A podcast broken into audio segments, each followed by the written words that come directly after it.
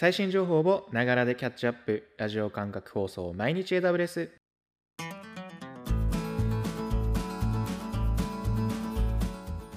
おはようございます。サーバーワークスの福島です。2月24日今日も最新のアップデートを皆様にお届けしていきます。電車に乗りながらご飯を食べながらちょっとしたながら時間で気軽にキャッチアップしていきましょう。放送のフィードバックは YouTube のコメント欄または Twitter のハッシュタグサバワにて投稿をお願いします。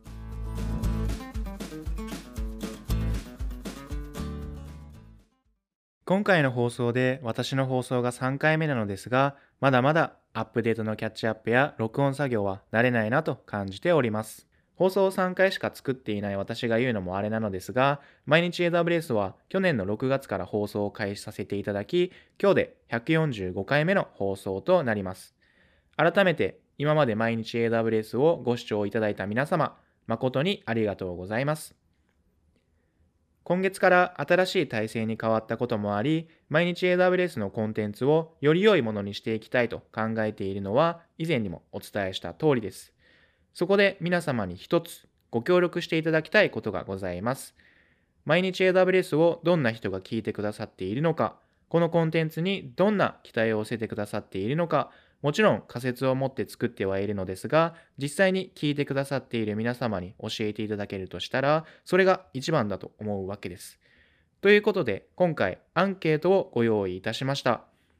アンケートには YouTube でお聞きの方は動画の概要欄、もしくは画面の QR コードから、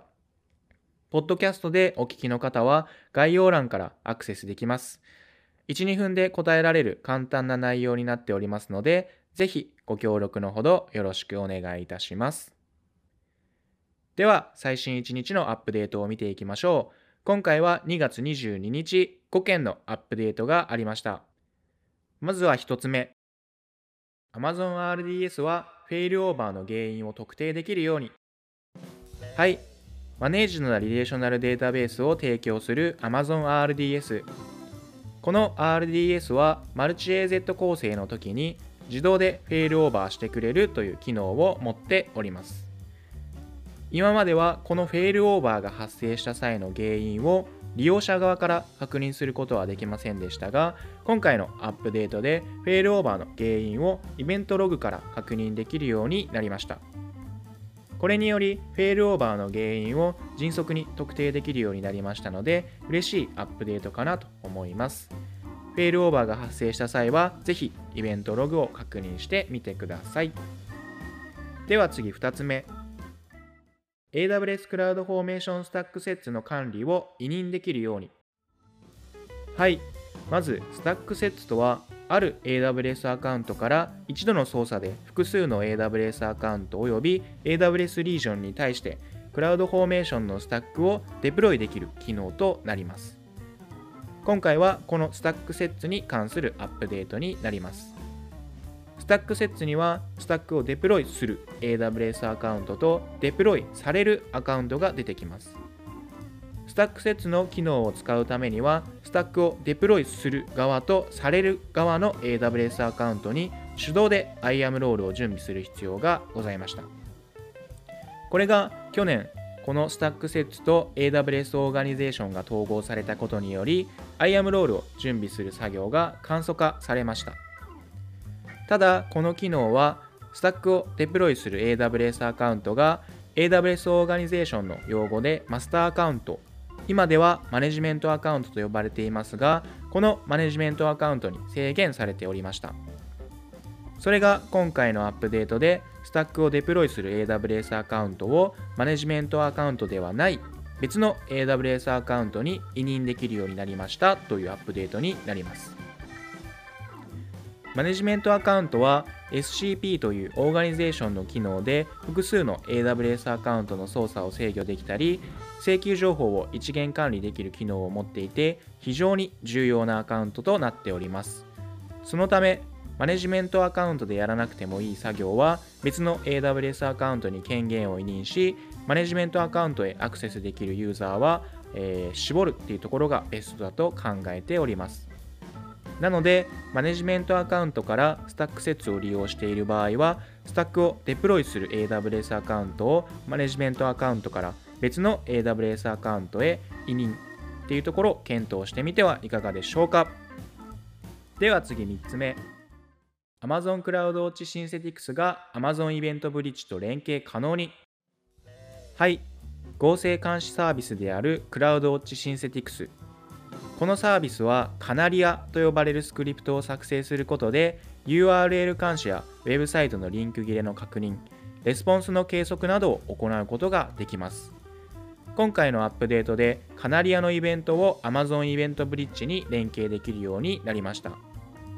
これによりカナリアの実行が失敗した際に SNS と連携することで通知を受け取るっていったことやラムダと連携し問題があった箇所を自動で修復するといったことが可能になりましたのでもしクラウドチシンセティクスを使っていましたらぜひ Amazon イベントブリッジとの連携を検討してみてはいかがでしょうか。では次4つ目。Amazon 政治メーカースタジオは有効期限を設定した署名付き URL を作成可能に。はい。機械学習の統合開発環境を提供する Amazon 政治メーカースタジオ。今回は政治メーカースタジオで有効期限を設定した署名付き URL を作成可能になりました。今までも署名付きの URL を発行できておりましたが有効期限は5分となっていて利用者がこの値を指定することができませんでした。今回のアップデートで有効期限が最短5秒の署名付き URL を作成可能になりましたのでよりセキュアに署名付き URL を作成可能となりました。署名付き URL は AWS CLI および AWS SDK を利用して発行できますので機会がございましたらぜひ利用してみてはいかがでしょうか。では最後5つ目。AWS コンフィグで使用される S3 バケットでの KMS 暗号化のサポート。はい、リソースの変更管理ができるサービス AWS コンフィグ。この AWS コンフィグはリソースの設定履歴を S3 バケットに格納することができます。今まで保管したデータの暗号化は Amazon S3 のサーバー側の暗号化はサポートしておりましたが KMS を利用した暗号化にはサポートされていなかったようです。それが今回のアップデートでサポートされるようになりました。KMS を利用して暗号化したデータにアクセスするためには S3 バケットへのアクセス権プラス KMS へのアクセス権も必要となりますので Amazon S3 のサーバー側の暗号化と比べよりセキュアにデータを管理することができます。よりセキュアに AWS コンフィグのデータを格納したい場合はぜひ KMS を使った暗号化検討してみてはいかがでしょうか。以上5件2月22日のアップデートでした。